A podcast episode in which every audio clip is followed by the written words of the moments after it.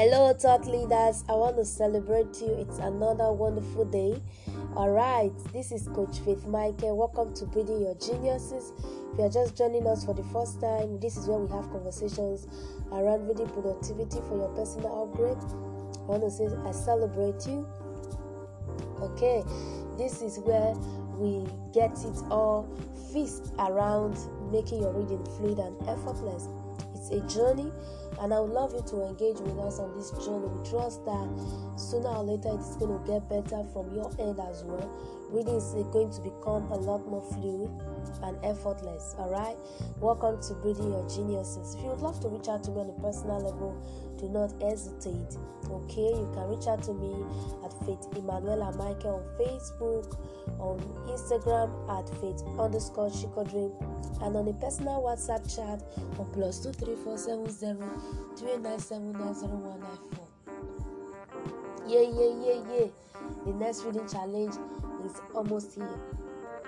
If you love to be part of this sessions edition, I'd like you to uh, reach out. Okay, you'll be so welcome into the class, to the family.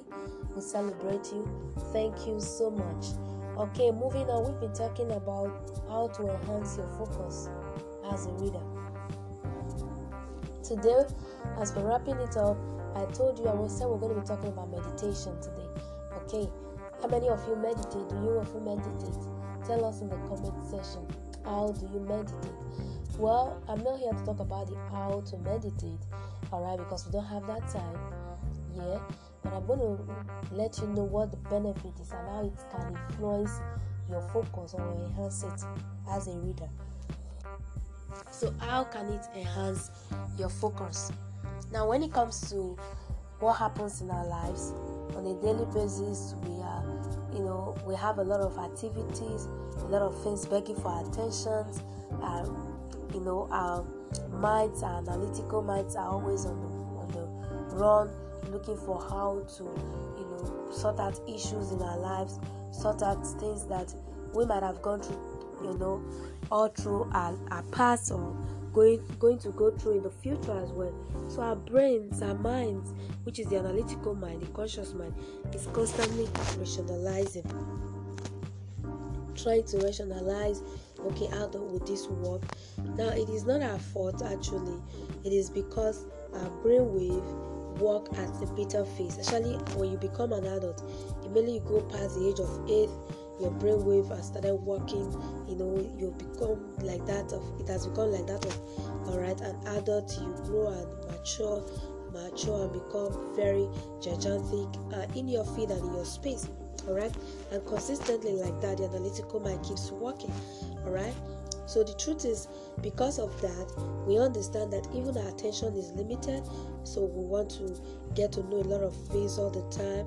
We want to flow, we want to thrive, we want to be able to achieve a lot in our spaces. You know, gain uh, massive uh, knowledge and wisdom. And this is really a profound thing because meditation is where you're able to calm down. you're able to calm down of those beta waves that are just everywhere, just you know, running you around. That at the end of the day, you might not even be able to calm down and get the best.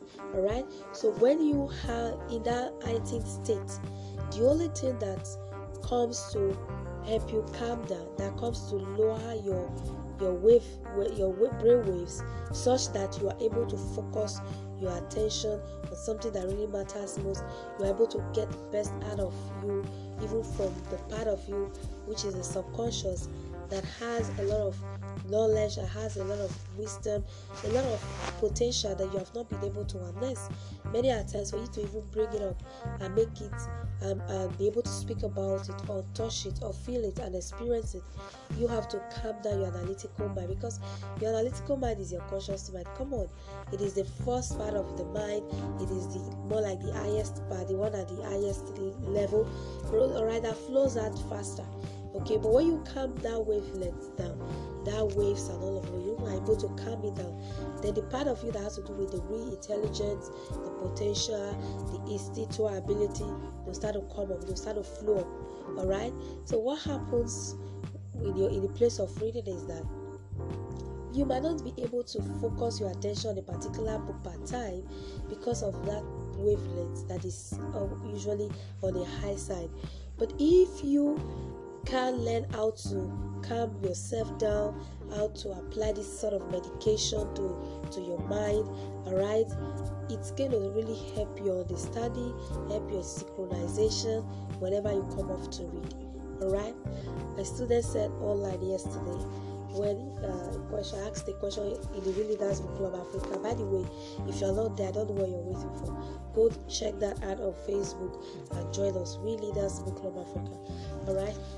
So a student checked that at uh, checked out the question that I posted yesterday, and he said his challenge is that there are times he is reading, there's always this encounter, this experience of absent-mindedness. all right and at the end of the day might not be able to focus. And that's what we call the out syndrome all right the out syndrome. And for you to combat it you need a lot of meditation you need a lot of concentration you need a lot of consistency to be able to let go of those issues. And what are the major causes? Those were the things i told him yesterday that some of the major causes uh, are relational issues, emotional issues, mental issues, psychological issues. They are really much. The issues are much. Okay, but what meditation does for you now is to help you relax. Okay, when you meditate, all of those excited neurons, excited everything in your system becomes de-excited. All right, based on but when you wake up in the morning, your system starts to work, function, your analytical mind goes into action, you're thinking a lot of thoughts, a lot of things are just going through your mind, alright? But then it means that at that level, your neurons are excited to a, to a particular state, and oxygens are being constantly supplied, alright, to the various channels. But when you meditate now, when you come into that state of calmness, that state where it's almost as if nothing else matter, you de-excite those neurons, you de-excite those movements, and as you do that, a little less energy is being circulated right around to those systems to those neurons and those uh, extra attachment is being circulated. And as such you are able to calm down and your body is able to grow and rejuvenate right that's why statistics and research have said it over and over again that meditation heals the body more than sleep. Nothing heals the body more than meditation. Why do you sleep? You sleep because you want to receive healing from the day's activity. You want to rejuvenate yourselves. You want to get better. You want to be strong, right? So when you also meditate, it does even more than that. So that's why when people come come off and tell you, actually, these guys from the east when they come back and tell you you see um, I don't mean East in Nigeria, I mean globally. So when they come out, come off, especially those that start that do Hinduism, Buddhism, and the rest of it, they're really good in this. When they come off and tell you they meditate, do you get it? They, they sleep for two hours. I have somebody that you know said one day that he sleeps for most three hours every day, and I'm like, what? Three hours every day. So when I got to realize that, oh, this person meditates a oh, lot, so they can spend three hours in a day meditating. It's their lifestyle.